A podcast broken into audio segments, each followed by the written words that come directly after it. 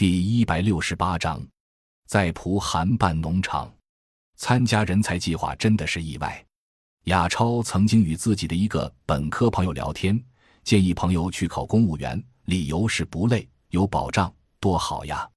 朋友说：“读书、考大学、考公务员，人的一辈子就这样了吗？一眼看穿，只是为了混口饭吃，多无聊啊！”亚超只觉得朋友想法新奇、有趣也有理，但这事也就这么过去了，从未想过自己要选择一种独特的生活与发展方式。不打算在北京干的时候，要去哪里，还是没谱的。这时，老家村里一位干部发来了人才计划招募书，说是想让村里青年去参加。至于村干部去参加了什么会，是什么人给分享了人才计划的信息，都不太容易搞清楚了。但这招募书真的是引起了雅超的兴趣，就报名了。当然，人才计划结业后，不知道那个村干部还记不记得村里年轻人参加了人才计划，只知道雅超返乡不成，倒是留在了蒲韩新青年公社，钻研起了发酵床养猪技术。雅超经常说自己可能是参加人才计划这么多人中最少反思的一个了，别人都是参加过大学生支农社团。参加过什么公益组织，在什么农场待过，而我就是在北京工作，太无聊了。报名人才计划之前都不知道“三农”是什么，因为写报名表要填对“三农”问题的看法，才去百度的。然而，亚超是我们几个学员中最能迅速将各种理念吸收与转化的人。来蒲韩之初，参与蒲韩乡村儿童夏令营，接触梁少雄。梁云燕这对坚持自己带孩子的年轻夫妇，这些教育理念与行为也促使雅超开始反思主流教育。在二零一五年国庆节，雅超回老家几天，带着短短几个月的学习与反思，在自家办了一场小型儿童教育座谈会。而在平时的儿童私塾与周末蒲寒少年互动的活动中，雅超也是最受孩子喜爱的老师之一。于是，超叔叔的名号使用至今。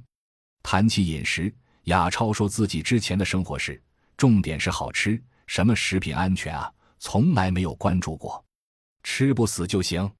唯一一次控制饮食、控制垃圾食品的摄入量，是决心减肥，发现各种饮料、零食含糖量极大，于是全部戒掉，配合锻炼，效果特别好。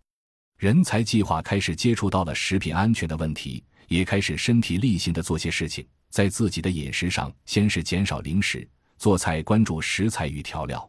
当他拿这些理念与行动去影响亲人时，却遇到了阻力。讲道理没人听，甚至在吃饭时不吃鸡精也被嘲笑了。面对阻力，亚超的办法却是简单有效。一方面是少说大道理，多落实到行动中；另一方面是把家乡的生态好食材小米呀、红豆啊。装进礼盒，打扮一下，代替市场上泛滥的牛奶方便面礼盒，效果非常好。人才计划的前半年，雅超是想着要返乡的，一边学习一边关注老家的动态。国庆假期办了个小型座谈，寒假更是带了一支学生支农队回家搞事。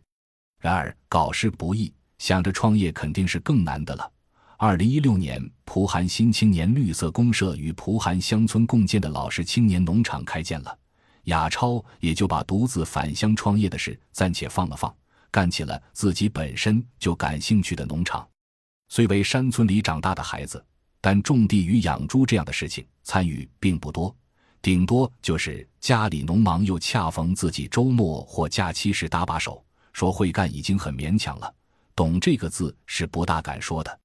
这样的问题不仅亚超有，当时我们团队大多也是如此，脑袋中仅有一些零散的童年记忆和经验。在这样的情况下，亚超展现了很强的担当力与学习力。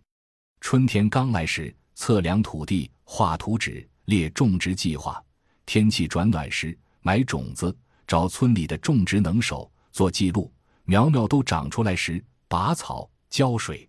至今还记得。当时雅超与王鑫去农场浇地，早上四点多出发，晚上九点半回来。两个清爽的男生变得黝黑邋遢，准备好的饭菜都有些凉了。两人一边吃饭一边喝酒，我在旁边问：“感觉如何？”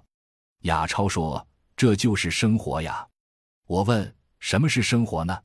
雅超说：“种地与喝酒都是生活，这种感觉真好。”亚超就这样慢慢的在开拓农场紧张的节奏中，在繁忙的土地劳作中找到了自己的状态与感觉。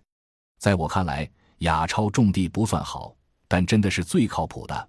我们中也没人敢说比亚超做得好。少雄哥说，亚超是能担事的人。感谢您的收听，本集已经播讲完毕。喜欢请订阅专辑，关注主播主页，更多精彩内容等着你。